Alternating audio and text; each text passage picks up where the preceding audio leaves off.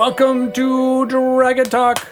Hey! Woohoo! This is the official Dungeons and Dragons podcast. Very excited to be here. I'm Greg Tito with my uh, co-host and friend Shelly Mazzanoble. How are you? Hi, I'm good. How are you? Very, very excited to talk philosophizing with you and our amazing guest, Dr. Terrance MacMullan. He is the chair of English and philosophy at Eastern Washington University in. Spokane. Very interesting dude, and I can't wait to pick his brain. Uh, that's going to be an interesting one. Although I will admit, sometimes when I think too much about philosophy, it has the same effect on me as time travel. I just get to a certain point and I'm like, I can't. I just can't. I can't wrap my brain around it. Uh, but I guess is kind of the point. It's just meant to be thoughtful. It's meant to be thoughtful. It's meant to be part of our wondering about our world, and it is interesting because you know he's an avid D and D player, and he believes D and D can have so much to do with uh, with us thinking about our existence. So it's super cool, fun stuff, and we're gonna throw it all at you in our interview segment. So very excited about that. Yeah. Um, here in Dungeons and Dragons world, we also are very excited about all the things we were working on for 2022, which you'll learn about soon. I was going to do some whole bunch of announcements for you, but I decided, you know what? No, I'm not No. going to. No, we're not. No, we're going gonna- tease it Just out. wait. Yeah. Um, Just and going I'm to tell you there's good stuff, like really good. on stuff. the horizon. You're going to need a Horizon Walker Ranger in order to find out what's happening on that horizon. Mm-hmm. But what is interesting, I got some really late breaking news for you to talk with game designer on the D&D team, Dan Dillon, and meet Oh. your monsters with a fun segment on a monster I actually don't know very much about. Helmed Horrors. Uh, yeah. Anything that's got horrors in the name, not. There's some horrors in this house. There's some horrors in this house. We're going to find out about it very soon uh, as we get into that segment now before our interview. All right.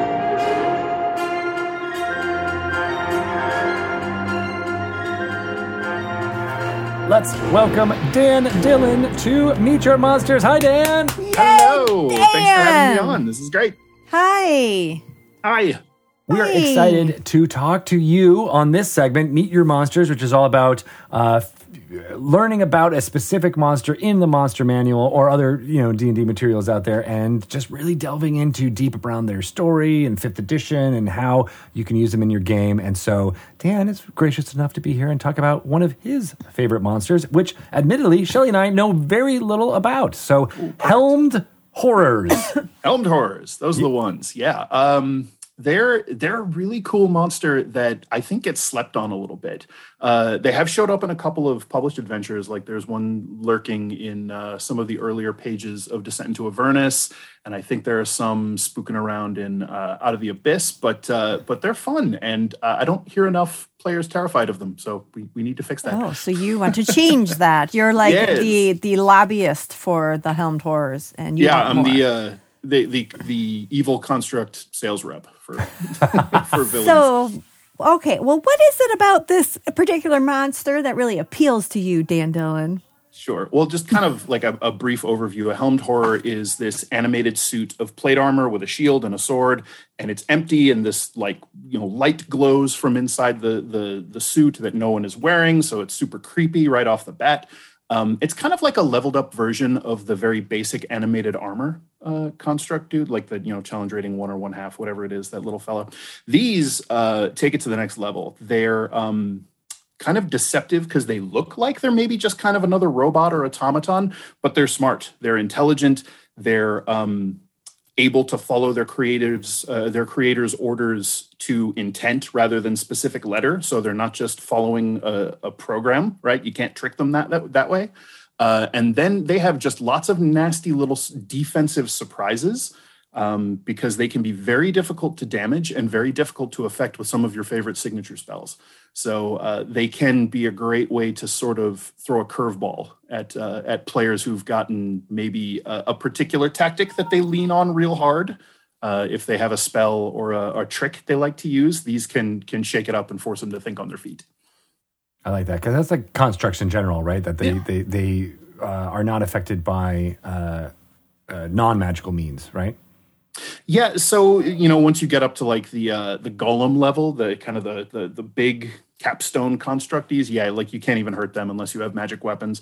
These guys aren't quite that tough. Um, so they're resistant to regular weapon damage. Uh, but if you have a magic weapon or adamantine weapons, you can hurt them. But you know, they're only challenge rating four. So you're gonna be fighting them probably pretty, you know, lowish in your campaign, you know, upper tier one, maybe start of tier two. Uh, so there may not be a whole lot of magic weapons running around. So they're gonna they're gonna shrug off a, a fair amount of punishment. Um, they have deceptively low hit points. Their hit points are only 60. And if you even compare that to something like an ogre, which is challenge rating two and has 59 hit points, they might seem really fragile. But that resistance goes a long way, and their armor class 20. Because remember, they're a walking suit of plate armor and they Right. carry a shield. So they're going to shrug off just a lot of attacks. And uh, a lot of the attacks that even land at that level are only going to do half damage. So they, they've got some surprising staying power. So you mentioned that they're intelligent. hmm So Yeah. does that mean that players would have the ability to like, reason with them or kind of That convince is- them to not attack? So that's interesting. Uh, yes and no. Um, they do understand uh, all of the languages that their creator understood, but they can't speak. So it's not like you can have a back and forth with them. Um, but their intelligence ten, uh, so they're they're as smart as you know your average person. Um, so you could try to parlay with them. The problem is they are unswervingly loyal to their creators and whatever their creator told them to do. And remember that they understand the intent of what they were told to do, not a specific letter of the law program. So it might be uh, you you can't talk your way past them necessarily. If the boss told them don't let anyone in here, they're not going to let any intruders in, right? Oh. But is it the way that you can use uh, some of that specific language to your uh, advantage, like a wish spell, right? Where you'd be like, if the if the if the command was protect me, and then you're like, well, well, actually, by letting us by, you're actually, you know, letting us protect your maker. Right. So yeah, let's say if you were there with benign intentions, maybe you could convince it that you're not a threat and that you are there for their maker's benefit. And in, in that case, they would maybe let you through. That's Okay. fascinating. So so who who and how are they created? Who's creating them and how are they created? So it, it, they don't have like a very specific um, creation story. They're just, you know, they're uh, they're a magically created construct. So probably your wizards, artificers, those sorts of those sorts of folk will be making them. You know, clerics of the forge, imbuing things into into sets of armor. Um, and it it talks about them being more difficult to create than some of the standard constructs because of their level of understanding, their intelligence that they're imbued with. But then it gets into they're they're resistant to magic just across the board, so they have advantage on saving throws versus spells. And then they are even hard coded with three spells chosen by their creator that they're just flat out immune to. Uh, and Oh. the, the book gives you three pretty solid suggestions for if you don't if you don't have a plan off the top of your head, fireball, uh, hold uh, so heat metal, and uh, lightning bolt. They just can't be affected by those at all. They just shrug them off. I think So I, those are those would have been the three I would have actually tried. Yeah, walking suit of armor. You know the druids are going to want to try to heat metal that thing. yeah. Yeah. Um, so this this is a really fun customization point where you can kind of tailor them to whoever in your world is creating these things and why. Um, you know, think about what sorts of threats that wizard in their tower might be guarding against, and what magic would they be worried about. These these creatures would just be immune to three of those things. And one of the cool things about this is uh, that's any three spells. It doesn't have a level cap. Like you could say wow. this this fellow's immune to wish. That's interesting Yeah. because then it- it opens up all these levels of like what what what was the creator and things. So I like these monsters because now that you're discussing it, like they have a, a, a inherent story behind them because there's like who created them and why. You know, it's like a magic mouth or something that you might encounter uh, in the world. It's like it's not just the spell itself that's that's that's that's cool. It's the usage of them, right? And so, Yes. wh- what are some ways that DMs can use them in creative ways that can can really highlight that? So one of the easiest ways to really kind of have these guys tell a story just from what three spells you pick to make them immune to is think about if you have the villain who has been studying the party or who has been thwarted by them multiple times and has started to learn some of their tricks and has picked up okay they like to cast banishment so i'm going to create a kill squad of helmed horrors that are all immune to banishment and they're going to go after the bad, go after the heroes now, right? And so maybe one of their go-to tricks suddenly doesn't work at the worst possible moment. Um, I'll, I'll, share a story with how they were used against me one time in an actual game, and uh, actually this cemented my love for the monster. Uh, we we uh, ended up fighting two or three of them in uh, kind of an upper room of an evil wizard's tower, and there was a symbol of stunning in the room. So if we went into the room, we were getting whammied by the symbol of stunning. That you know, every turn you got to make your saves or you get stunned, and it's not a it's not an easy save uh, when you're dealing with high level spells like that. These guys are just flat out immune to the stun condition. That's just one of the many conditions that they're immune to. So these guys were just standing in the room with the symbol, drew some of us in, triggered the symbol, and then we realized we were in trouble because we couldn't really get away from them because not only uh, are they this defensive you know kind of powerhouse they also fly and there is no visual indication that they're going to fly they just have a magical flying speed so they can superman around and so you're not going to be able to hide up on a balcony and plink them with arrows or anything like that because they're coming for you so we were trapped in this room having to make saves every turn or be stunned, which is just terrible when these things are in your face and uh, and they're just immune to it. So they can stand in there all day long, happy as a clam, beating on us with their swords. Uh, it was a terrifying moment, especially for my poor warlock, where all of my damage was force, which they're immune to, necrotic, oh. which they're immune to, and fireball. So which was on your spell list and you couldn't use. Oh, which yeah, I was a fiend warlock. That was one of my big new shiny spells that I had for having recently hit fifth level. And uh, yeah, no, this this was a rude awakening. so I had to get very creative. I think my best bet at that point was Shillelagh. Just magic up a stick and beat him with it. and help and hope the rest of the party can can can shoulder the burden.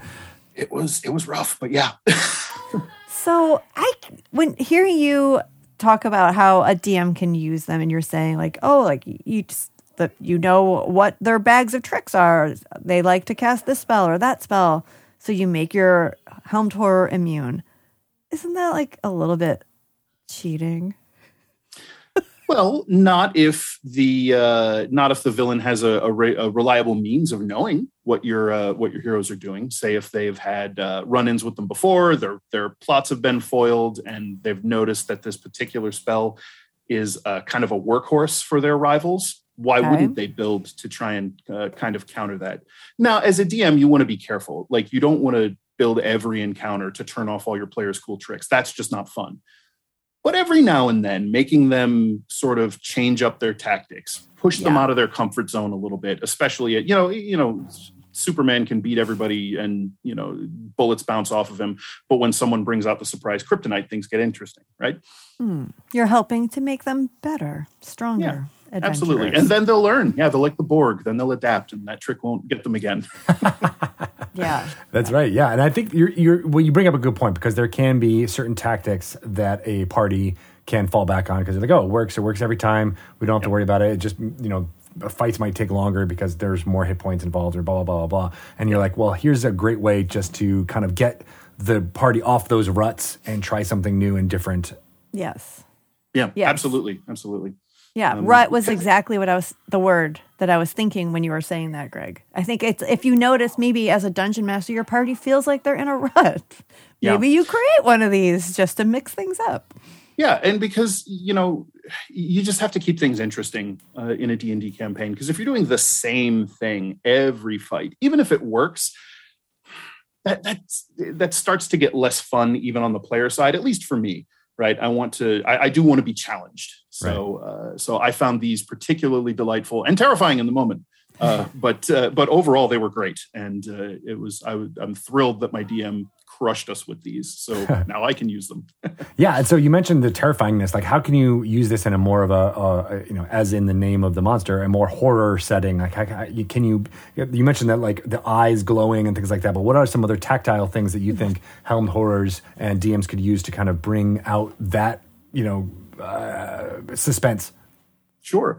Uh, well, that I uh, personally I would lean pretty heavy on other sensory descriptions, like uh, maybe this particular helmed horror when it goes active and this you know cold light starts spilling from inside the armor. It also smells of something strange, like it crackles with ozone and you can feel it sort of stinging your nostrils, or it smells like um, boiling, bubbling tar or pitch right? So this this sort of smell follows it around, and that can even become a cue if, uh, say, you're doing something where you're using maybe lower level characters who who aren't necessarily you're not expecting them to be able to go toe to toe with this thing and defeat it. Maybe they have to kind of do like a resident evil style thing where they have to evade it long enough and you know pile things in its way to slow it down and it becomes kind of a pressure thing. Then you can use those sensory cues to kind of up the tension because they think they're safe but then they start to smell brimstone or ozone or tar or hear this this strange discordant musical chime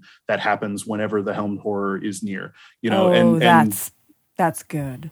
you know they they fail That's to pick cool. the lock and then they hear the sound or or they catch the smell and so then they're urging the rogue let's go let's go let's go it's coming uh, so there's yeah you, you can just um, think about the ways in which they could be this presence even if they're not in the room and you set that up when they fight them and then you can use that later to sort of uh, preface the monster's return That's awesome. I love also too that like imagery of the different colored lights. I mean, you know, you can have it be Yeah. anything you want. You know, yeah and of- tailor it to whoever has created this helmed horror like you know it's fine to take the picture of the monster manual as sort of the generic default and drop it into your dungeon but if you think about who made this and why you can really uh, add a lot of just sort of uh, texture customization to it and make it feel more like a lived in real world Love that. So cool. All right. Well, I feel like I have a real good understanding, and I've met these helmed horrors. There, yeah, Yeah. that's. I don't like. I, I don't think I like constructs in general. Um, but this guy, I remember like when I was really little, I saw. I, I'm sure it was The Invisible Man, a really old mm. version of that movie where, but he was in a suit. You just couldn't see like the face and Yeah. the limb, like the hands. And to me, that was so horrifying. Was just like seeing this, this like suit just moving around. Yeah, clothing just moving around the room like that, and it's really stayed with me, which is why I think creatures like the helmed horror would just be automatically terrifying to me. I don't even That's need a- that little music box chime thing of yours. there you go just you know play with the visual a little Yeah. bit maybe it doesn't glow maybe it just has nothing inside this armor and maybe the armor isn't fully enclosed so you can just see through it at the joints and maybe it doesn't have gauntlets so some unseen force is holding the weapons and you can just see right up its vambraces and Yeah. yeah Creepy. I like. Options. yeah, So good. All right. Well, I think final tip here is just to make sure when you're saying it out loud, you uh, m- pronounce every syllable. yeah. helmed horror yes Horror, uh, because that's a very different monster. We haven't we haven't designed that or published uh, the other monster quite yet. Excellent. All right. Well, thank you so much, Dan. Uh, very problem. great to uh, learn more about this monster uh, from from someone who uh, has a really strong connection to it. So thank you. yeah absolutely uh, they're some of my favorites i hope everybody out there has fun with them Yeah, right. They After will this, I think they're going to run. Yeah, right. They're going to go run out and put helmed horrors into every adventure going forward. perfect you will meet your quota, sir. Dan, if people want to ask you more questions about this monster or how to use it in their game, like what's a what's a good way for them to do that? sure best way to catch me is probably on twitter i'm at dan underscore dillon underscore one All right. There's one of we mentioned this before. You know, you, you got to find the person who's zero zero. yeah, yeah, no. There's there's a lot of them out there. I keep I keep watching. I watch for it. One of these days, that handle's going to be free and it will be mine. But Yes. not yet. awesome. Well, thank you so much, uh, Dan, and uh, yeah, this is going to be fun for people. Yeah, no problem. Thanks for having me on. Thanks, Dan.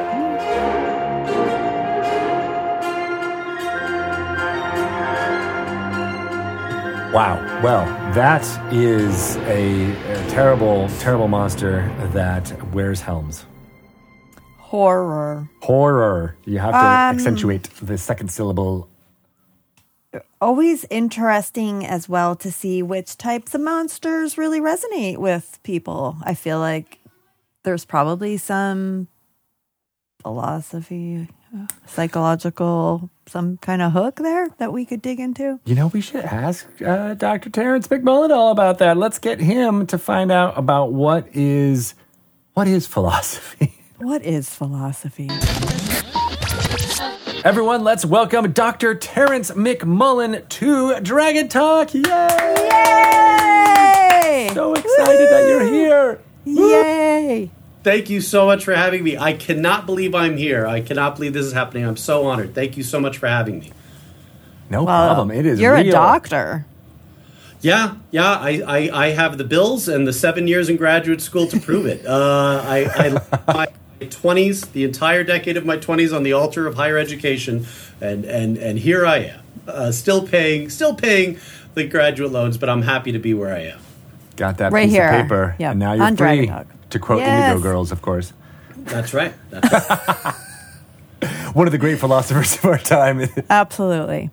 the Indigo Girls. Well, we have you here because not only are you a doctor of uh, philosophy uh, teaching at Eastern Washington University, in fact, I think you're the chair of, of, of, a, of a thing, right? Is that right? Yeah, I, I'm in the I'm in the second week as chair of the new Department of English and Philosophy. oh. So we just had some mergers. Um, so my very kind new colleagues uh, elected me chair, and I immediately started looking around and saying, "How can I turn this place into Dungeons and Dragons University?" So. How long? We'll see how long I stay as chair. Uh, currently the chair right now. I feel like if any department would be open to D&D University, it's the English and Philosophy department. True. Absolutely, absolutely. It's a no-brainer. It's a no-brainer. Absolutely. Well, congratulations on your new appointment. Very exciting. Thank you. Thank you. Um, but I guess it, we're not also used to having guests that are wearing ties. It's kind of it's kind of throwing me. I'm colorblind, so do you want to describe? It's, it's. I know it's floral. I know. Yeah, it's very nice. Daughter Sylvia has to pick out all my ties for me because I'm colorblind, and and so I. It's like I don't know if you remember from kids Geranimals or Granimals. Oh yeah. It's kind of like Garanimals for PhD students. That's that's what I'm wearing. Like I remember this tie can go with these two shirts. Yes, oh. I actually had just had a conversation about Garanimals and how sometimes why don't they make them for adults? Colorblind people, colorblind adults need Garanimals. I'm telling Giraffe, giraffe. you. There you go. There you go. Greg, go. do you remember Garanimals? I don't. I don't at all. It was this amazing um, kids clothing that like all the of the the tops and the bottoms had a different animal association. So you could pick out an outfit by looking for like a giraffe top and a giraffe bottom, and you just knew they went together. It was that simple. A hippo top, a hippo bottom, an owl bear top, owl bear bottom. It's good. And so I rem- I know from I know from memory this shirt has some red in it, and the tie has some red in it. So It looks very good. Your daughter did wonderful. yes, I taught my first class of the quarter of my Star Wars and philosophy class. Oh my God. Star Wars paisley tie, which I was very proud of, which was one of my Christmas presents. So uh, yeah, I Uh, try to wear a tie to remember that I'm here for the students. I'm on their dime. You know, when I'm when I'm at home, it's just t-shirts, but I'm here for them. So I, I wear the tie as kind of ritual way to remind myself that I'm here for them. Oh, that's really nice. And I also can't believe that there's a Star Wars philosophy class. Oh, oh yes, oh yes. So one before before I tried to turn us into the Dungeons and Dragons department, we in the philosophy program uh, we have a really strong emphasis on pop culture and philosophy, which is why doing Dungeons and Dragons is, is an easy transition and is kind of a no brainer for us. Uh, my good uh, my good colleague Kevin Decker uh, has been uh, I think he's up to something obnoxious like 25 books that he's edited on pop culture and philosophy. So Star Trek, Star Wars, uh, Dune, uh, um, you know, any any kind of pop culture fandom you can imagine. He's he's edited these books to show that philosophy connects to the everyday. Philosophy is always in what you're doing every day. It always gives us uh, examples of problems and quandaries to look at. And so once you see it, i i- it's it's everywhere. And so pop culture is a really good way to introduce people uh, into the subject of philosophy. I love that because it really is at the heart of storytelling in general, right? Like, I mean, the way we think about our world, you know, in some ways, philosophy now means, you know, that way of thinking about being and unbeing and what that all means. But it used to just mean knowledge and and and general, you know, kind of uh, uh, thing. And that's you know that's the most wizard like out of anything uh, out there. Uh, so I love that you are taking that and and uh, you know making stories resonate beyond just you know the bangs and the explosions and the and the, and the great reprisals that happen in storytelling and making it be like all right now what does this mean about about your life i mean that's that's that's at the core of what we do as storytellers Yeah, that's right. I mean, I think I think we all enjoy different kinds of games, and sometimes you just want to clear a dungeon or something like that. But I, I think that the the really fun role playing happens when you actually have to debate these sorts of questions when you actually have these issues presented to you. Um, I love I love uh, kind of mentioning you know people that I just think do an amazing job of this. Uh, um, uh, I believe a friend of yours, Paige Leitman, um, who who wrote uh, one of my favorite uh, Adventure League modules. DDAL 810 Troll Skull Murders, pardon me, Troll Square Murders. Uh, she has, uh, I don't want to give it away if somebody hasn't played it, but there is a, a being that is often associated with evil, uh, who's who's kind of the bad guy of the module, and the players are are looking for what they take to be a villain, and then when they find them, it's it's a lot more complicated. And uh, when I ran that adventure for uh, my local comic book shop, um, I, I uh, they're they're kind of going through their layer at the end there, and I basically had a series of magic mouths, and the magic mouth was asking the players as they're sneaking through, like, "You're here to kill me, but I haven't hurt you." am I the monster or are you the monster? Oh, and and I literally had one of the players be like, I'm never gonna have another philosopher dungeon master ever. Horrible, uh, but then he actually really liked it, uh, and so I think D and D. It's just a natural to to to use it if the party wants that, right? If the party is there for that to actually use uh, Dungeons and Dragons as a way to have these philosophical debates. That you're right, Greg. That's where philosophy started. It was an everyday thing. Um, it's it's only in the last recent for philosophy's history, the last three, four hundred years, that it's become thought of as an academic endeavor. Right? It used to be something that we all did every day, and, and especially a lot of these oldest philosophies like Confucianism, like Stoicism, like Epicureanism were meant to be done by everyday people because we all face these choices. We all suffer. We all have a limited range of things we can do with the time we have, but so many options. Uh, and so philosophy used to be something woven into people's daily lives. And I try very much to deflate the idea of philosophy as something you have to do in college and it's all about using big words. Um, th- there's that element to it, and that's great. But I think it it needs to start with something that's much closer to how we actually live our lives. Even I think in your in your in your uh, uh, statement there, there's the thread of a Gandalf quote. I, I, think you might have said right of like you know it's all it's all about what we do with the choice the, the time that we're given, uh, and you're like yeah that's that's something that has resonated with so many people. It's in memes, it's in gifs that people show everywhere, and they're not even realizing that like look that's a a really heavy idea that we sh- that we're grappling with and thinking about, especially you know during these times.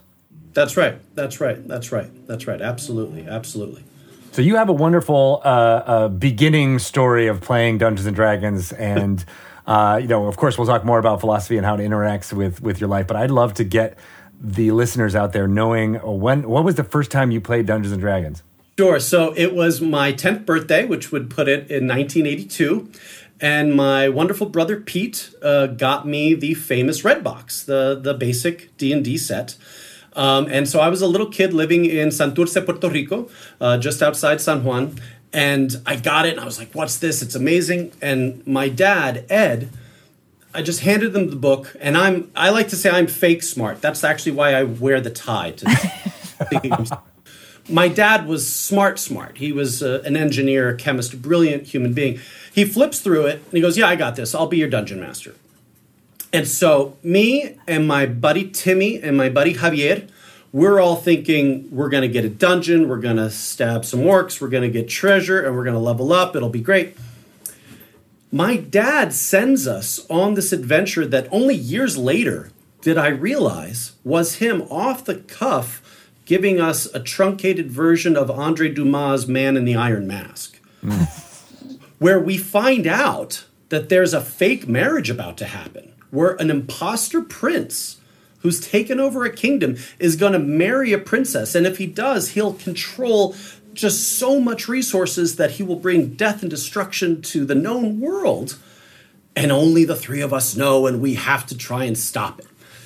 So the whole adventure is all role playing, it's all ethical decision making and on the and on the fifth day of the vacation we are also for another image we're also playing this Uh, so Puerto Rico is really close to the Virgin Islands, St. Thomas and St. Croix uh, and St. John. And so we were in, in St. Croix uh, on the beach playing at night. Uh, and uh, and and the last day, we haven't gotten any gold. We haven't fought anything. And I'm like, Dad, you're doing it wrong. The last day, we finally get to this tower where we know the wedding is happening. We have the real prince with us. All we have to do is run up the stairs and say, Stop, right? And we walk into this chamber, and it's filled with this looted gold, all the gold that this evil prince has stolen and the three of us are like, "Oh my gosh, it's final!" It's, and and and I don't know if you remember old D and D, like the amount of gold you had correlated to how much you leveled. Yeah. Oh my gosh, we're going to be so powerful if we could just grab all this gold. And my my best friend Timmy at the time, he was ethical. He was like, "We need to do what we need to do." And I'll cop to this. I was like, "Let's grab the gold now." And uh, and Javier was like, "Let's take some gold and then go save uh, the the day."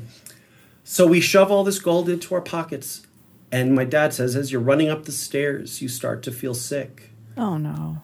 And then you start to bleed, and then you pass out. He TPK'd us on the stairwell because the gold was poisoned. Oh, And- if you.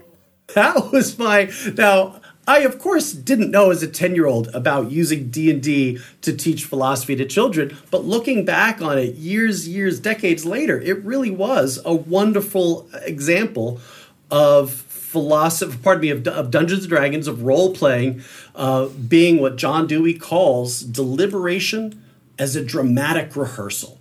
Dewey has this great idea that humans have imagination, right? To imagine what would happen if, right? And so I haven't in real life had the opportunity to stop a fake wedding or, you know, grab a bunch of loot. But I absolutely have had the choice between the easy self serving thing and doing the thing I know I should do. Right? Um, and so moments like that help you reflect on these things before you're in that actual moment. Timmy Oh is now, of course, uh, works for charity and uh, you know is only doing good and, and altruistic things in the world.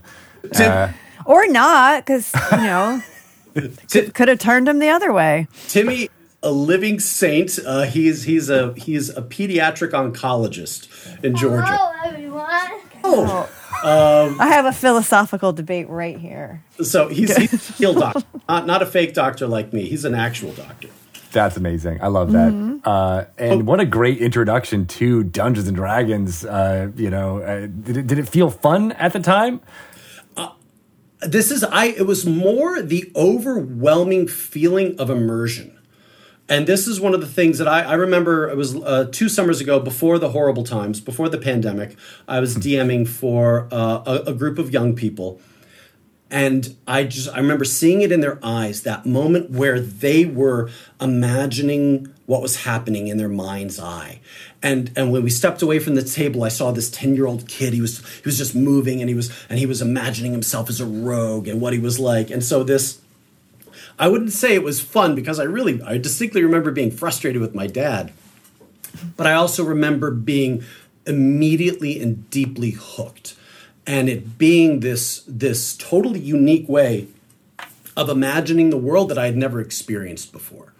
Um, and and so I played D and D for years in Puerto Rico. We would we would play in the wooden dugout connected to our school's baseball field. was was was the was the best place, and it was next to an ancient mango tree, uh, literally like a like a hundred year old mango tree. And we would take breaks by throwing rocks and like gorging ourselves on mangoes, and then getting everything sticky and and playing uh, playing in the dugout for hours and hours and hours.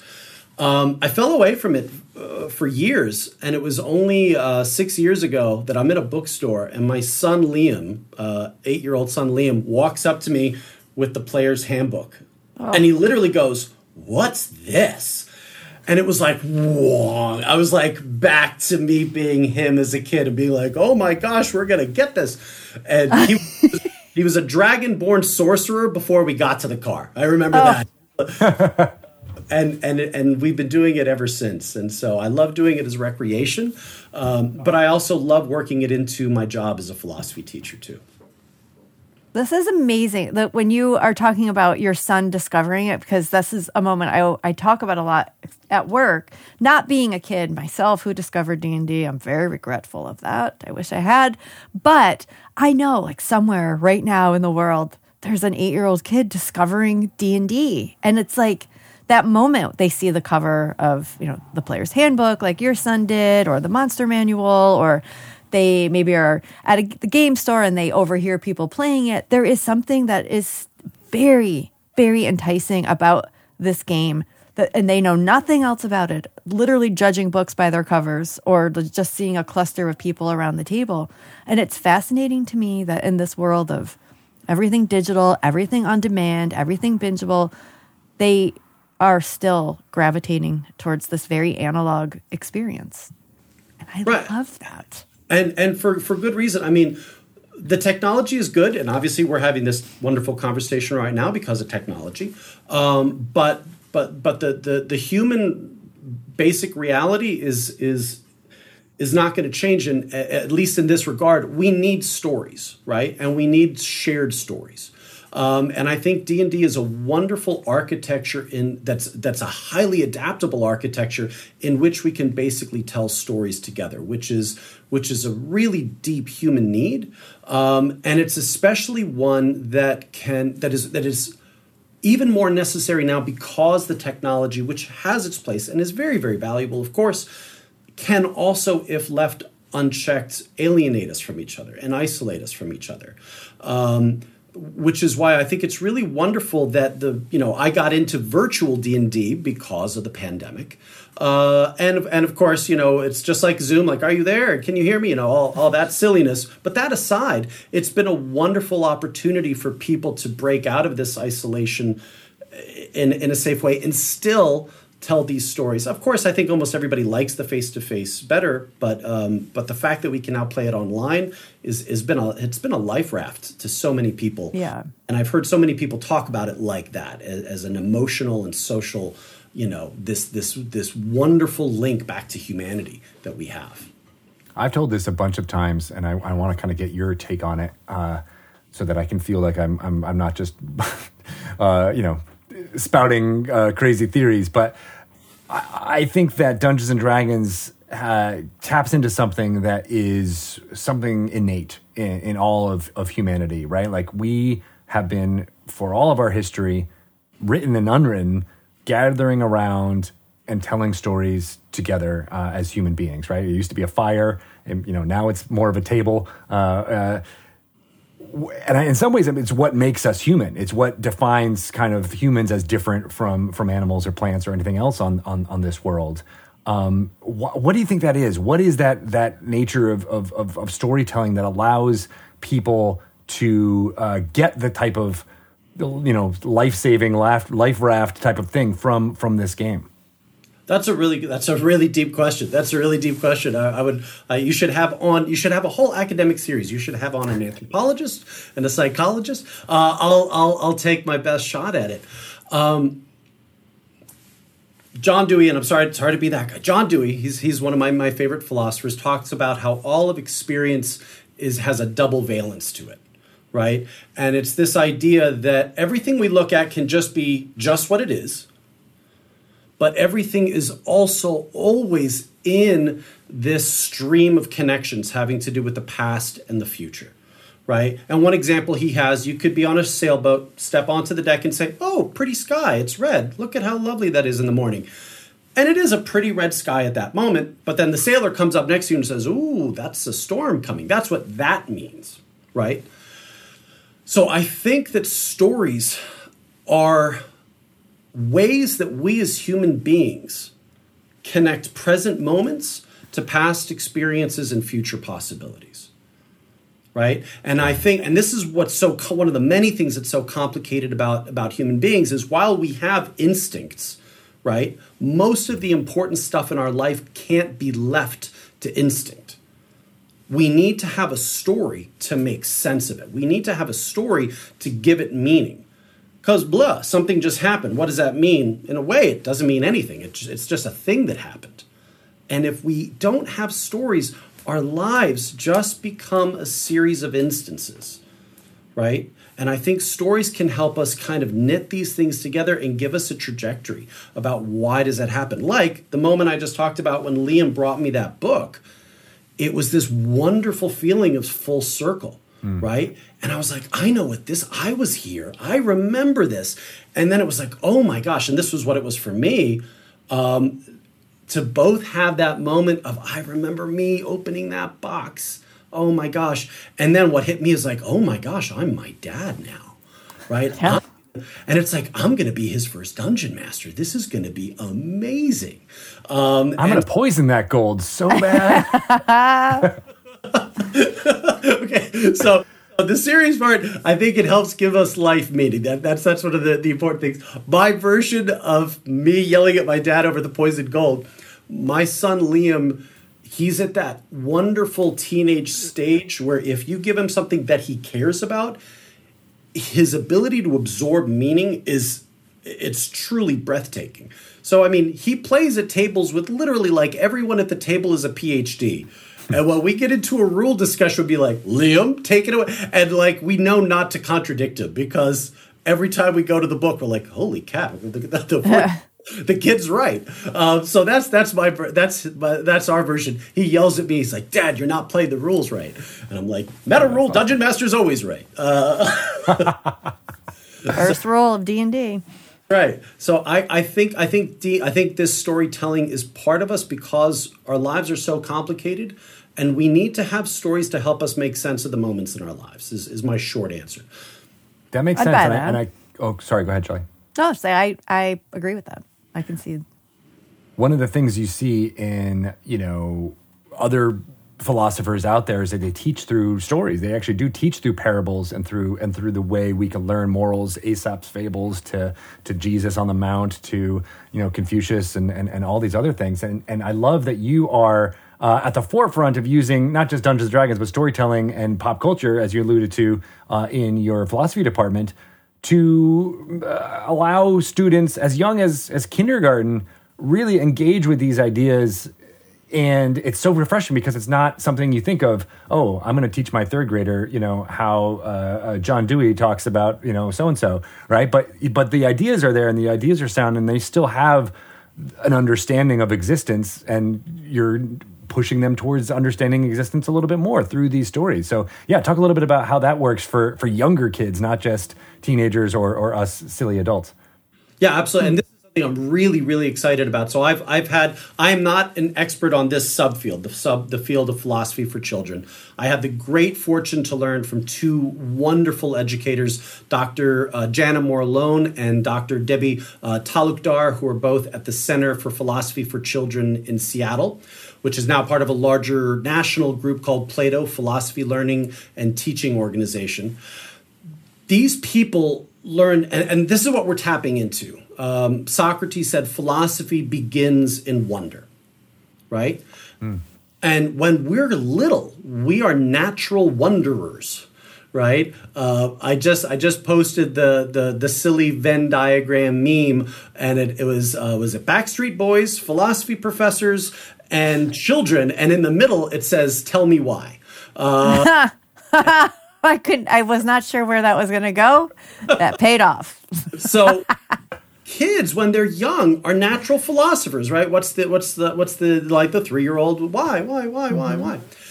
And it's only when we get older, it's around developmentally between the ages of 9 and 12 that there starts to be a social currency for knowing the answer and asking the question is seen as not knowing something, that that tendency can shut down.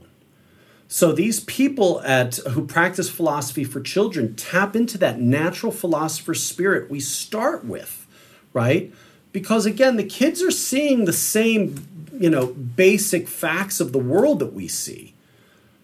But their meaning story is still wide open and they don't just see stimulus response, stimulus response. They actually say stimulus consideration.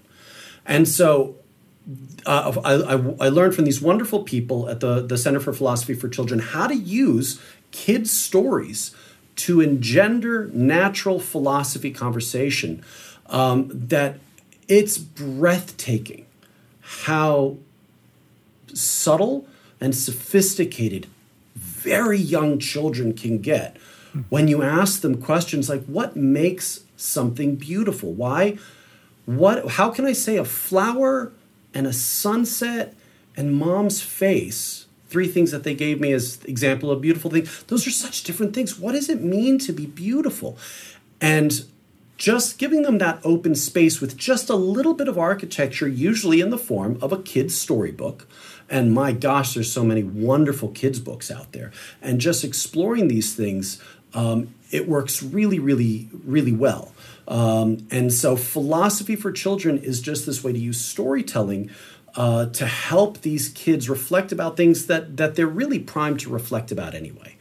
Um, so so what I am trying to do through programs like the EWU Satori program is teach kids a little bit older. I, am using mainly middle school and high school kids to go into and have a, a, a, moderated game of Dungeons and Dragons. And I always tell them ahead of time at a zero session, this is what we'll be doing. It's going to be like D&D if you've played it before, but I'm going to change it in these ways to use D&D as a, a story that they're helping write to open up these philosophical questions uh, about why is that the right thing to do and and uh, uh, why how do we solve this problem together and things like that. Well, can you talk a little bit? You just mentioned the Satori program. So, what exactly is that? So, the Satori program is a program for middle school and high school age children at Eastern. Um, it had been going on for, I want to say, about 20 years before 2019. I got involved in 2017. I taught classes on Star Wars and philosophy. And then in 2019, I decided to run a game of, it was an epic set inside the Epic of Gilgamesh for 22 kids at once. Oh. Um, and so the Satori program, the kids who've gone through it who are now adults, uh, just they just they just love it. So it's a really immersive week long experience. Um, and they have wonderful activities through the day. Uh, and they also have like a herald where where students will actually publish a a, a newspaper each day uh, about Satori. Um, uh, and it was set up by an amazing educator from from the Spokane area, Mike Cantlin, who I'm, I'm so pleased to know and I'm so pleased taught both of my kids uh, when they were younger. And so uh, I was I was so fortunate to become a part of this amazing program. We obviously because of the pandemic had to be off in 2020 and 2021. Fingers and toes crossed. We're going to be going again in summer of 2022 where I hope to teach Roll for Wisdom again. Uh, the uh, philosophy and philosophy through Dungeons and Dragons uh, uh, game, which which I did once. It was a lot of fun, um, and I could talk more about it if you want, or, or or, or I'm happy to hear what other questions you have. I want to hear more about this epic. I know the epic sounds pretty amazing. So it's so here's the basic idea. I put them into the Epic of Gilgamesh, which uh, which is an amazing story. Uh, I don't know if you know this. One version of it is attributed to the oldest named human author in history, which is a woman. Uh. Enheduanna was her name, um, and so it's a story that's really it's incredibly powerful. Gilgamesh is a jerk when you meet him. He's he's horrible. He's obsessed in different versions uh, in one of them, he's obsessed with building the tallest wall he can possibly build. Um, so he's constantly, I'm not kidding, screaming, build the wall, uh, and, and, uh, and enslaving his people. So I'm, I'm kind of, again, zero session, I told the students, I'm going to give you some tricky ethical conundrums here. And they wake up, they are kind of Gilgamesh's strike force and he says there's an army out there. I need you to fight them. And i and i gave you know was, i did it like an epic where each table had a small task that related to the greater campaign. And there was always an ethical problem like gilgamesh says i need you to take this the headquarters. But the headquarters turns out to have actually been a medic's tent.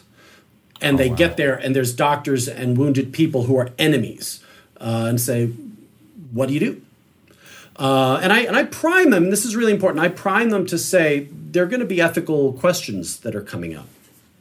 This is one of the ways that I changed kind of classic D&D is whenever they would take a long rest, they would dream. And in the dream, a fantastical being would come to them and ask them questions. And that's where you would actually so there was the D&D com- component where something happened And then it's during long rests that we would actually have these built-in conversations. Why was why would it have been wrong uh, to attack a non-combatant? Why why would it be okay to attack somebody who attacked you?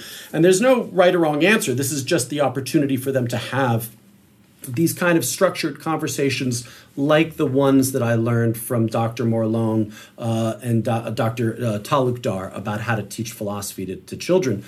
Um, and the real kicker, for example, is is it's when they win the battle and then they go back and they find out, oh my gosh, I'm working for the bad guy here. Um, and then one of the next conversations is you actually ended up capturing people who were innocent. Are you morally culpable? Did you do something wrong? Does it matter if you don't know? How how does moral culpability work? And I always resolve this like in the Epic of Gilgamesh, Gilgamesh is so bad, the gods create, uh, think of him kind of like a Chewbacca figure. Enkidu is his name, and he's this woolly figure from the woods who comes and he fights Gilgamesh. And so the, the story ends with Gilgamesh and Enkidu fighting on the wall. Gilgamesh wins, and Enkidu's about to fall to his death. And it's only then that Gilgamesh looks and sees his destroyed city and sees what he's done that he feels compassion. He grabs Enkidu and pulls him up and and he and he learns. Um, it went the kids again so far exceeded my my thoughts about how deep they would go into this, and I'll give you one example. There's uh, after the first battle, Enkidu throws a, a, a, party and they're feasting, and Enkidu's handing out gifts. Uh, pardon me, Gilgamesh is handing out gifts. This, the, the players have seen that the people of Uruk are are not doing well. They're they're very poor. They're starved. Gilgamesh is doing a terrible job of helping run the city, so there's a lot of poverty. I wanted to just set up a moral quandary between riches and magic items, and I assume most of the students would take the magic items. One student says, "Oh, that necklace you told me about. What was it made out of? Uh, it's soft gold." And what were the gems? Uh, and I'm making it up. Seven lapis lazulis. So if I broke it apart, each piece would still be valuable. Yes, I'll take the necklace. And so then it's later on, I'm asking him this, says, why did you take that? He says, well, my character, instead of taking a long rest, I'm going to sneak out and break up the necklace and hand it out to as many people as I can find which I didn't even have loaded into the game, but which then, which I was like, why did you do that? What what obligation do we have to suffering? And then uh, kind of pushing them. You didn't cause their suffering. Do you? Do we still have an obligation to each other? Oh yeah, I do. Well, as soon as I see their suffering, I have an obligation to do something to try and mitigate it. And it was it was just like I had learned at the philosophy, at the Center for Philosophy for Children, if you give them this opportunity to engage in philosophical reflection, they will almost always go far beyond where you think they will be. Um, which is again underlines this idea that philosophical reasoning is something that we're really meant to do as people. Wow. I know. I, I, I feel like there's a question there, uh, which is why do you murder hobo? Which I think every every D and D player should ask themselves uh, on the regular. Uh, you know, wh- why is it always about you know getting the magic item that you're, you're, talking about, or why is it always about you know to, to to the earlier story of you being kids trying to get the gold and level up? Like, why is that important when there's all these other things that are that are occurring around you? Right. Um, so so existentialist philosophers have this notion uh, of, of bad faith which is anytime you tell yourself or you tell someone else, you have to do this, right? Um, so, uh, what's the D and D version of that? I'm just playing my alignment, or mm. this is what my character would do, right? Um, and so you say, well, I'm, I'm chaotic neutral, or I'm chaotic evil. This is what I do. Of course, I, I, I take the item and I stab the shopkeeper. That's that's just what I would do. Um, people, just like fictional characters, are meant to grow. And this is what this is a, a, trick that I view as I say, growth is actually built into D and D. That's what the leveling system is for, right? Um, and so, just like for a human being in real life, it's bad faith to say something like, "Oh, you have to do that." Anytime we look at somebody else and say, "That's you know that's not for me," you have to do this. Instead, be open to the possibility that we're all meant to grow, right? Uh, and so maybe uh, you know Gonk, the chaotic neutral barbarian rogue, wants to do that. First of all, that doesn't mean you have to. And second of all, wouldn't it be a cooler story if they grew past that into something else? Um, Yeah. So absolutely, why why do you need to murder Hobo? Uh, that- that- I don't think anyone's going to murder anything after listening to this conversation ever again. Because now we're all just going to be like, "But what's your story? Why? Why are you the way you are?" yeah, yeah, Never You again. know, you know, I, I mean, escapism is escapism, right? If if you're going to do that, but but I really I really think that that's that's if you want to do that, you know, you know again, uh, meta meta issue. If you want to have fun, have fun. If everyone at the table likes it, that's great. I personally don't think that's that's a, a that's not getting the most out of what you can get out of this kind of a play and and and this kind of a game. Um, and and so even even even you know I, I went through the murder hobo phase and grew out of it. Um, and I, I think there's so much more richness in in trying to imagine how your character would grow, which also gives you as the real life person an opportunity to think about your own growth in lots of ways. What do you think about the storytelling around um, anti-heroes or Breaking Bad, like like that kind of idea that like you know you started from somewhere that was, you know, might have been more morally uh, correct, and then and then using the Dungeons and Dragons framework to kind of investigate what happens to turn people um, against that that altruism, against that good, and and and investigating that idea from from you know the aspect of wanting to learn more about humanity and these decisions, but doing it through a, a role playing you know situation. Right.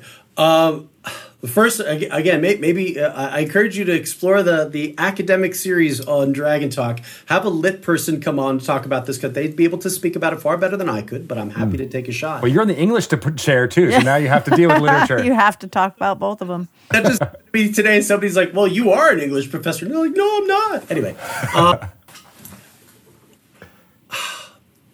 what? Why do we enjoy things like Breaking Bad? My my my small version of that is uh, uh, Curb Your Enthusiasm, which is which I I always tell my wife after we watch. It's like, man, I wish I could talk like that. That would be that would be so awesome if I could do that. That'd be horrible and monstrous. Like I don't. actually want to do that. So I guess one answer is just a, a titillation element to it. Like, oh my gosh, that would be so crazy to do that. Um, I think somebody something like Breaking Bad, where you're where you're really leaning into the anti-hero.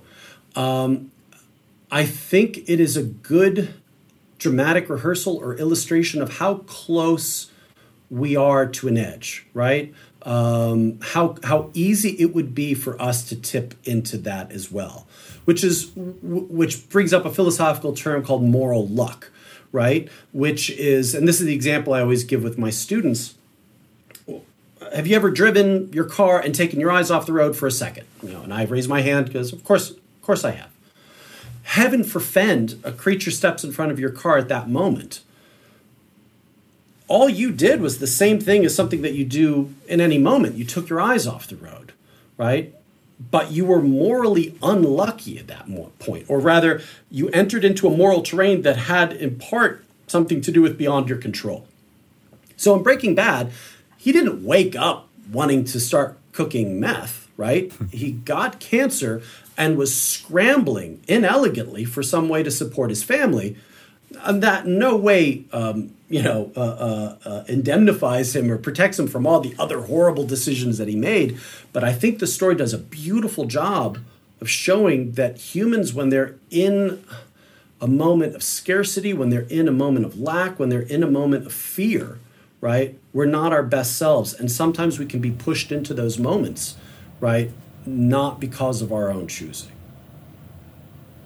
That's really interesting, and I think I think a lot of D and D players could really embody that. Really, I mean, I think that's why I, I mentioned the murder hobo thing because I, I think it, in some ways, in some good storytellings that happens around the table, like that's that's it. You have to do these potentially morally reprehensible things, but it may be for you know intentions that are uh, on the whole good right you know of course that also brings up a lot of questions like do we want to be the type of people that make these decisions you know that might be able to have a greater good result but you know what happens to those people who do that uh, and and where do they where do their happiness lie? Um, you know, and that gets into you know storytelling around you know how far are we willing to go? You know, is the do the ends justify the means and all those types of stories? And I think you know there's a lot that uh, D and D players and dungeon masters can really explore uh, with those without it just being you know kill monsters, take loot. Yeah. I think about how many people's backstories do you have, like, they were uh, like a bounty hunter or, you know, like they, but then that's always wrapped up in the, I, I had to, I had no other choice. I have no, I think Walter White is a very good character to dissect in philosophy because at some point, like you said, like he, the reason why he started cooking meth was to help his family. It was out of desperation and we all felt terrible.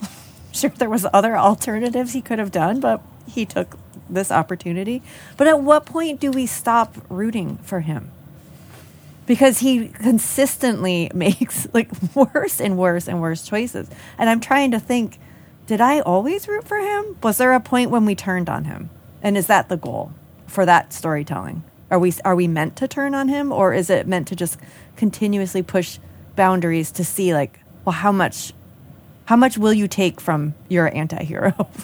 how much can we do here? And I don't remember. Do you remember? Did he end up did we not want him to succeed at the end? No, we definitely did not. I don't remember. You got to watch the whole thing all the way through again, Charlie, because there is so many ups and downs. There really were, and I, re- Yeah. I absolutely remember the ending, and I can't remember if it was. I feel like I'm also sort of a person that almost always not roots for the the bad guy in quotes, but has some empathy for that person. I, I can, t- you know, when you can clearly tell who the anti-hero is in a story, and I will almost always gravitate towards this person's a little bit more interesting, and I'd like to know more. That's that's right. I think. I mean, there, there's so many wonderful questions in this. I, I think for the for the Walter White, it was when he gets the diagnosis that he's stabilized, that he's in remission. To me, that to me that was like one of those bright lines. Like, okay, then go back to being a freaking chemistry teacher, and Right. harming people, right? Um, but this is this is a wonderful illustration of the fact. Uh, this is something Aristotle says: we're we're creatures of habit, right? We very rarely go through our lives saying, "What should I do now?"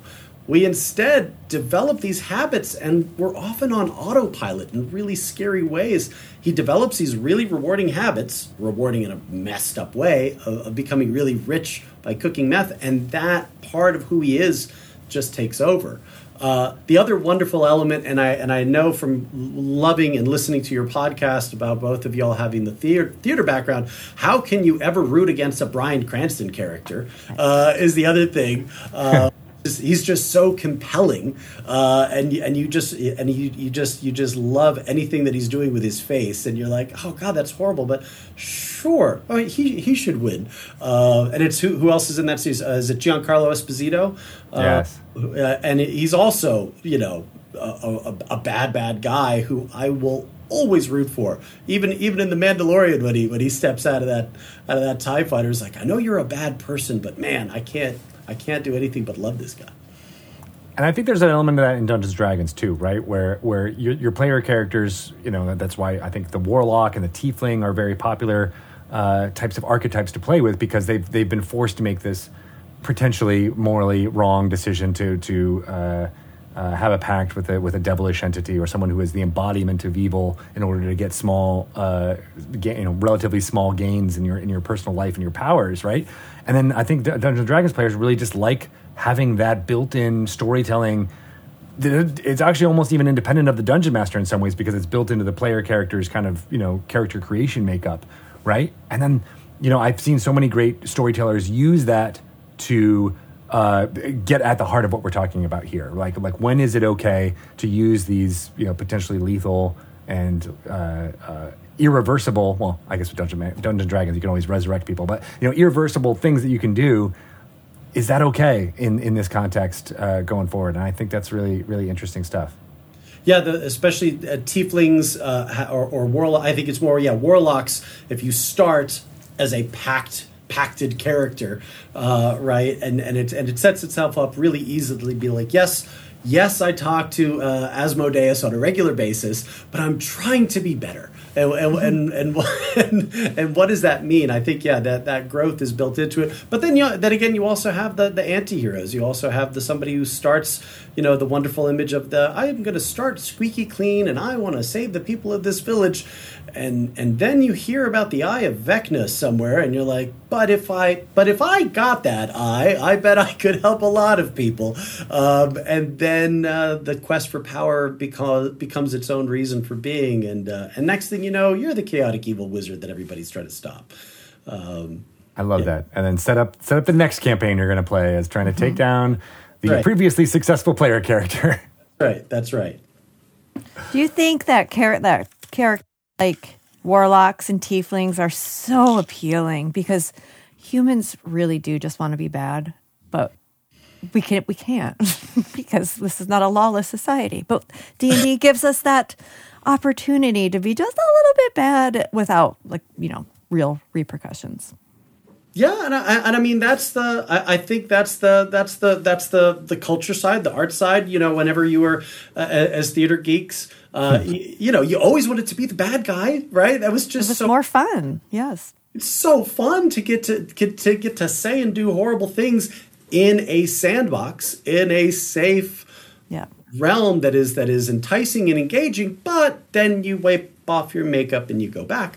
Uh, yeah, I think it's I think it's I, I, think that's the fun of being a dungeon master of like, you stepped in my trap. Uh, roll. Uh, it's so fun to get to to get to torture your friends and have them to get really mad at you for five minutes, and then as as they're packing up, be like, "That was awesome, thank you so much, that was great, let's do it again." Um, yeah, I, th- I think that's a wonderful dramatic rehearsal. Uh, you know, obviously, much better to play at being the bad guy than actually be the bad guy. Absolutely. That's a, I, I actually hadn't thought about that, but it is really a, a way to exercise some of these things Yeah, without any of those repercussions. And it's yeah, there's something Yeah. to that. Yeah. Yeah, absolutely. Do, do you notice, you know, when you're playing D and D, certain like the types of characters people are drawn to, and, and in your philosophical mind, are you like, oh, you are a control freak, and that's why you want to play this chaotic character because you just need to let go once in a while, or do you notice a correlation between like personality types and the characters that they gravitate towards? That's that's a great question. The people the people that I play with a lot, I start to see what they're going into. Um, I mean, one of the most common tropes is you know power gaming. They're people who just think in terms of the rules and they want to do things inside the world, inside the mechanics, color inside the lines in a way that's really really powerful. Um, other other other older gamers my age often tend towards the a combination of power gaming but with a silly crazy name. Um, like a friend of mine who only has named characters based on Looney Tune characters, but they all can just absolutely throw down. Um, That's a great idea. I like that actually. it was just DMing Foghorn Leghorn, the the the, the Say, biggest say. you ever did saw. Um, who is a, a an Aarakocra barbarian with the mobile feat who who uh, just trounced all my monsters. Um, but then Shelley, there are absolutely people who are working through things or who really are trying out these characters um, as as a version of themselves, or even just a really interesting way to go through an imagined life. Um, I I often see these with. And, and it, you know what? It, it, it's a lot of times it's either people who are looking for power or the support characters. Um, I see a lot of people working through things when they say, you know, I want to be the bard or the cleric because I, I want to be there to help people. And and those people I often do see a correlation with people who in real life are very much the I want to be there for them sort of people. Um, but I'm sure, sure, just like just like the two of you, there's a wide range of of the personalities of the human beings, the the players, and and the characters that they that that they play. I I do tend towards my my son is telling me you need to you know you need to try and loosen up and not always try to save everybody and help everybody. Um, but but that does I I do like paladins, clerics, and bards uh, because I really do like the idea of helping people in real life. But uh, you know whatever you enjoy, right? Shelly doesn't play any of those characters, so what does that For- say about you, Shelly? I know. I'm a little scared to dig too deep into that. I'm not good in emergencies. I'm just not. I don't like stressful emergency situations. in D and D or in real life. And no, definitely not. But I do notice that I tend to play characters that aren't um, the negotiators, that aren't the ones that are, you know, go try to schmooze the guard and get us in. I don't like any of that. And I do like to be a little bit chaotic. And I think it's because I feel like I have I am a I am a bit of a control freak in real life and I do have a lot of responsibilities and like being a, a mom and full-time job and all the, this household stuff. And I when I play I I don't I just I don't want anyone to come to me for anything. Do not. Don't ask. I think that's also why I don't want to be a healer. Don't ask me for any help. I'm checking out. That's great. You you talk to the guard. You talk to the guard. Yes, you someone else handle this guard situation. I'm just going to be in the back here, just you know, juggling fireballs. Let me know when you need me. Yeah, that is, that is awesome. I think I think more. I think there should be more parent D and D support groups. Uh, Absolutely. Absolutely, absolutely. So, so I think philosophy for children is great, but by all means, do philosophy without children. Uh, do them both. Do it both ways. Uh, yes. I like that a lot. Let's talk about the kids a little bit more Sure. because you know I love that. Um, so in the Satori program, are the the younger kids are they al- they're also playing D and D? So it's I believe the age is twelve to eighteen, Okay. which is developmentally a really wide range. Yeah. And so that was the age of the players at my table. I believe it's it's just Satori's just for middle school and high school, so I believe it starts at twelve. It might be eleven. Oh, okay. Um, when I've done the younger uh, work with younger kids, it's when I um, visit area schools. Uh, it's when I've done after school programs or with just my son's friends uh, when they were younger. Is when I DM'd a bunch of younger kids who were nine and ten, um, and and I would D- I would work in a little philosophy stuff just because I am who I am. but it was it was that was much more about introducing them to D&D and and giving them a cool, fun, age-appropriate experience. Nice, what did you? working- Oh, sorry. Go on, Greg. You go ahead. I don't remember now. I was going to switch to talking about uh, the Get Lit festival and and how much you know we want to you want to try to integrate D and D into that. Yeah, so uh, this is this is something that uh, again, like I said, I literally just got elected, and I I want to be on the record. I asked permission. I asked uh, permission of the the people in the creative writing program here. We have all of the faculty at Eastern are amazing and hardworking, like the administrators, like the staff. The creative writing people here are truly exceptional, and they've they've been running this amazing literature festival called Get Lit um, for for over twenty years, um, and and we were just talking about d&d as philosophy or as a mode for philosophy. D&d is also amazing literature. It's also a ground for amazing design and, and visual art. And so i wanted to approach them and they have a very broad notion of literature. They've had pop culture folks they've had graphic novelists and i said what would you think of having a session that highlighted rpgs like d&d as a form of, of, of, of literature as or, or fiction as, as a form of living fiction. And they thought it was a really cool idea. So we are going to pandemic allowing fingers crossed all that good stuff um, in the, the weekend of april 21 through 24 in april uh, so april 21 through 24 of t- uh, 2022 on the sunday we're hoping to have an actual play where the players um, are writers. So I'm sure you- you're all familiar with the the phenomenon of having actors play D and D live, and that's super fun and super great.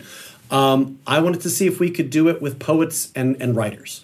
And so we're we are in the process of getting people to sign up for this. We are so so so excited that recently the amazing dungeon master Beth the Bard uh, has agreed to be our DM. That's we're awesome. talking other uh, RPG writers who might be there as players. We're also going to try and have uh, kind of a Q&A session probably on Saturday where some RPG writers could come in and talk about what it what it means to write an RPG and how do you write for a game like Dungeons and Dragons and how does that relate to literature and fiction. Um, so so that is that that is that's that was literally the first thing I did as chair was say we need to have Dungeons and Dragons at a major literary festival. So it's either going to go great uh, or I'm in trouble. So I'm sure. It'll go um, so, because I know Beth the Bard is amazing, uh, and, and we're going to get some great people. So, uh, I'm really, I'm really thankful that people gave me the chance to do this, and, and it's going to be amazing. I think That's so. super cool. Yeah. Yes. And I love the. I mean, you have this idea here listed of you know we- we've seen a, a, a growth of video game uh, learning happening in the last few decades, where there's been you know programs and things set up to how to how to join the video game industry and and and learn how to you know do all of those things because it's multidisciplinary and all that stuff. And I love this idea that you're putting forth here of wanting to do that similar type of thing for a real course at a real university A to make major. make at a major major university to make you know uh, uh, tabletop role playing game materials. Uh, what a cool idea! Yeah, and, and that's that's something that's in the works. Um, higher education has been needing to move away from just these are the courses, come take them because we say you need to take them. Um, there's a there's a much greater emphasis on connecting student learning to everything from real world applications, but also just getting people out of the classroom, right? And and having a, a, a more organic connection to things that we do outside of the university. And so it's again, if you were in engineering, it would be the most normal thing in the world to say we want to develop our engineering program so that there's a straight line from the engineering degree to say working for Boeing. Um, why not do something like that for you know amazing uh, uh, things like Dungeons and Dragons and Magic the Gathering, where we have students taking classes so that they could step out and say, I have skills in design, I have skills in writing, I have a background in theater and improv, I have a background in mythology. I can step right into helping be a designer, a writer, uh, an actual player, uh, because because of the amazing work that you and your colleagues are doing. Uh, this is this is becoming, uh, uh, you know, a, do we call this the second golden age? An incredible explosion in RPGs and and D and D's amazing growth, and so. Um, my deans come to me and they say we want students to have real world applications for their learning. And i'll say if you don't believe me go look. There's there is a real world application for learning how to be part of the rpg community how to work for a place like wizards of the coast or dungeons and dragons. And so we're going to try and uh, develop an interdisciplinary interdisciplinary major that's kind of intentional about putting these sorts of classes that we think would be beneficial for somebody who wanted to go into this and make it a career. Wow, Yeah. Incredible. Right? I mean, because you think about the people we work with, Shelly, right? They have background. None of them had the uh, ability to have this major in college. Yeah. Uh, but they have. There's people who are you know philosophy majors. There are people who are religion Anthropology majors. majors. Anthropology. There's people who are theater, who are English. Uh, they all came from these different places of learning uh, Yeah. and different career paths to end up where they are now. And I think that's very fascinating to have this type of, of thing. It's something I've, you know, we even mentioned in our book, uh, Shelley, about how D and D is is this interdisciplinary thing. It, has, it creates art, it's writing, it's it's map making, it's you know mathematical uh, probability, uh, um, you know, solutions. It's all of these things combined. It really does feel like something that's not just one discipline. And so having that uh, grounded in some some you know real university learning uh, just makes sense for people who want to enter this field. That's that's exactly the hope. That's exactly the hope. And and my administrators are really open to new things. Um, everyone in higher education is is, is obviously a really critical time, and uh, and it's adapt and grow or go by the wayside. And I really think that this is this is a, a very fruitful way that we could grow.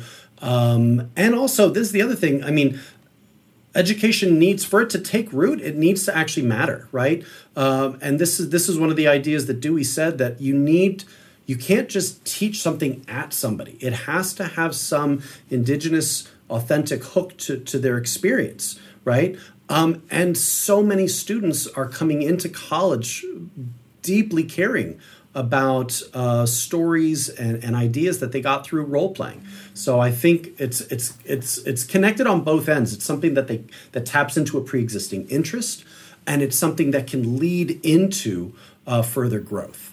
So I, I think it would be a great bridge major to, to go from where they are to where they want to be. I just want my kid to say, "Oh, I'm going to this university, and uh, what's your major? Dungeons and Dragons." That's It can that's, happen. that's right. Why not? Why not? Why not? Yeah. They will. They will be a hit at parties for sure uh, around the college campus. Always an invite for sure. Yeah. Um, yeah, it's and this is also why D and D is such a great learning tool for those younger kids because it is it's play, but it's inherent that you you are going to have to do some math and you are going to have to do some reading, and chances are you're going to want to do some writing as well while you're there, and the cultural study, like everything else, piles onto it. It's just an innate learning tool that they don't even know they're doing. They don't even know they're learning it. That's right. That's right. And, and you know, in in the field, they call it game based learning. Mm-hmm. And you know, just just my tiny bit of research into this. Oh my gosh, the people working in elementary English, art, math, who have come up with the most brilliant ways of using D and D to teach these skills. It's it's awe inspiring. Um, but you're right; it can touch on so many different you know parts of our existence parts of our lives uh, i remember liam uh, when he first got into it he would he would have you know the basic we'd print out a bunch of those player sheets and he would say dad i need new player sheets and um, you know on the second page of the standard sheet they have the little box for the drawing Yeah. of what your character looks like and then the narrative and it was so sweet that was really his first experience writing in full sentences Wow. And we didn't need to prompt him at all. He would come to me or he would come to Becca, my, my wife, and say, how do I say this? And it was, and it was, that's the, again, the, mo- the moment Dewey wants, it comes from actual organic interest and, and is connected to something that makes sense. Right. And so, uh, yeah, he, he literally learned to write by describing his, his characters. Uh, one of his first characters, gosh, what was it? It was a gnome who was uh, who believed himself to be the king of the leprechauns. Uh, and, uh, and, and he was an illusionist. Uh, and so he had this really elaborate story for why he wasn't actually a leprechaun, but he, he legitimately thought he was the king of the leprechauns. Wow. Uh, and so Liam walking around with an Irish accent uh, about the, the king of the leprechauns. They're after me. Lucky Charms. Beautiful. That's right. That's right. That's right. Adorable. That's so great. And I love that, right? That is that's where the seed starts, right? Of like I want to communicate something. I can't I don't know I don't have the tools yet, so let me get those tools. And to have that desire come from within versus, you know, uh, a a teacher rapping you on the knuckles, it's so much so much better. Yeah. That's right. That's right. That's right. And uh, I think one of the next things I need to learn is is the the incredibly deep ocean of game design, uh, and how many uh, you know majors there are in this, and how how many people work in this, um, because that's the that's the the looking behind the scenes, right, of the architecture that's there, that's really kind of creating something out of nothing, um, and it's so the people who develop these games are so brilliant. It's so breathtaking uh, the amount of work that goes into this, uh, and and that that really fascinates me. and so you know, having design be part of this too would be would be would be excellent. How do I? I could literally invent anything. I could make anything. What is it? What is it that we want to make here, and what do we want to emphasize here? And is this a short game, a quick game, uh, anything like that? Yeah. Well, that's fascinating, as is this entire conversation uh, with you, Terry. Like, this has just been so wonderful. I loved getting into the weeds on philosophy and thinking about morals and what that all means. And I think it's at the heart of so many really great stories, uh, and especially D and D campaigns. And uh, it's, it was, you know, I hadn't really thought about a lot of these things in a long time, so it was really nice to kind of exercise those muscles. Well, thank you so much. I, I really cannot believe you had me on. I'm thankful to, to both of you, uh, Shelly and Greg. I'm beyond honored. Uh, the work y'all do is is really phenomenal. The care that you show for your guests, the thoughtfulness you put into these shows, it's second to none. Um, this, is, this is truly a, a wonderful but strange experience hearing your voices. I'm not mowing my lawn or doing the dishes because it's a very strong habitual thing of like I mean this is the happy I can't count the number of times that I've just stood on my lawnmower just just because I needed to hear you guys finish talking for a little bit before I went in and did the next thing. Oh, Oh, that's adorable. That's awesome. I love that. that's amazing. Thankful beyond words to be here. Anything I can do to help you in your great work, please call on me. And um, yeah, this was a great experience. Thank you so much. Well, same to you because you're also doing a lot of wonderful work, and we're happy to to support you and however we can. Yeah, and for I would love for people to, if they can, if they're in the Spokane area or or, or can can safely make it to the Get Lit uh, festival uh, to check that out. Um, and is there is there any where you want to send people to learn more about that or your work or Eastern Washington University in general? Sure. So for Get Lit, you can just find it. All of this stuff you can just find at the EWU website. So it's Get Lit, G E T L I T exclamation point uh, is is how they spell it. So you can find that at the Eastern Washington University website. Uh, you can find me on Twitter at philosophy_dm, um, and you can also just find me at the Eastern website, Terry MacMullan or Terrance MacMullan, uh, in the Department of English and Philosophy. Excellent. I can't wait. Philosophy, philosophy DM is is just a great handle. I know it really is. I can't believe that wasn't taken, but I know, right? we should have led with that. uh, so everybody, check uh, out everything. Uh, I want to say Dr. Terry is doing, uh, and hopefully inject some of these fun philosophical ideas in in your storytelling because I think uh, we'd be we're, we're better for it. So thank you again. Yay. thank you Yay. so much. Oh, I am so excited about that conversation and I'm sharing it with y'all because it is important and really interesting. Oh, I think there's a lot more to dig into with Dr. Terry for sure. Faux show. Uh, and for everybody at your D&D tables, start digging into thinking about what it all means to uh, hobo murder all around town. Or not, and just And go then- do what you need to do and just escape and have fun. That's true. There's there's the entire spectrum. What do you think dinner parties are like at Dr. Terry's house? Do you think they always end with deep philosophical discussions? Or is he just, let's talk about what you watched on Netflix? Do you really want to add sriracha to that? what does that say about you and uh, your moral quandaries? And my cooking. in my cooking, right? Is it an evil act for you to insult my cooking in such a way? Fascinating in any case. And uh, I want to find out what snacks. What is what's what do philosophy uh, PhDs do for snacks? Corn nuts. Exactly. Corn nuts. Just Yeah. yeah, Do they taste delicious. That's why. Yes. Wonderful. Well, everything about Dungeons and Dragons you can find out on dungeonsanddragons.com. You can follow uh, the Twitter at wizards underscore DND or on the Instagrams. But more importantly, honestly, how do you follow us? That's me. I'm at Greg Tito on Twitter, Greg underscore Tito on Instagram. What about you, Shelly?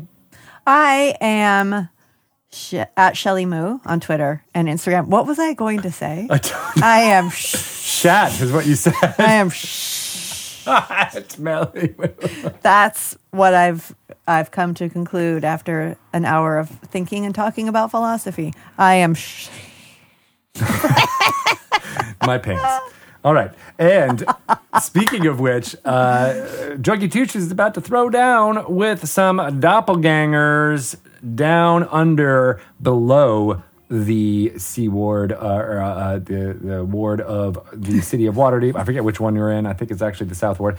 Anyway, what? You're trying to to convince this guard that his partner is a doppelganger and uh, when confronted with that the guard did not believe you and decided to arrest you and you said i'm going to take you out. Uh, and so we are a rolling initiative. They have just acted and click put a set of manacles around your paws. You're currently standing on like the bottom rung of the ladder uh, and so you you know get pulled down uh, and so you're in front of the guard right now and it is your action. What are you going to do? So I am my my paws are in front of me, right, not behind me. correct. Okay. So I'm gonna I am gonna go limp, like, oh, but just rely on my feline agility to kind of keep me from getting super injured. But I, I just go limp. So you go prone. Yeah. Um, and then I want is the guard doing anything? Look to my prone kitty like body? Uh, no, he sees you go prone, and he's like, "Oh, he unexpected." Actually, you know, I'll, I'll, I'll see whether or not he was unexpected in doing that. Uh, no, yeah. So he would, did not act fast enough, and you're kind of pile onto the ground uh, below. Do you say anything as you go limp? Oh. uh, and Samson actually steps up and says, "I feel like I should step in here before we resort to more violence." uh, the open lord did in fact uh, order us to uh, apprehend these doppelgangers and gifted this individual who is lying on the ground moaning uh, and uh, hissing like a cat um, a magic item which allows the, them to detect Shut. The, the existence of these creatures, seeing through their illusions. And you're saying zip it. you're still just on the ground. Uh, and we'll see. Oh, poor Samson rolled really bad on his persuasion. Why is this making me cry? So the tiefling guard is very confused, uh, doesn't know what to do, and he says, uh, "Regardless, the magistrate will have to set, uh, settle this all out. I, I, I'm taking you all in." Uh, and that's when the guard doppelganger uh, that you know, uh, the the human says, "Not going to happen, partner." And he draws a dagger and stabs his guard friend, who goes limp just next to you. Oh, Jesus. We'll see what happens next time. Oh, I'm super sorry, Mr. Guard. It's not your fault. You didn't do it, or is it? Now I have a moral dilemma. I feel like it is my fault. I could have ended this a long time ago. We'll see what happens next. Uh, okay.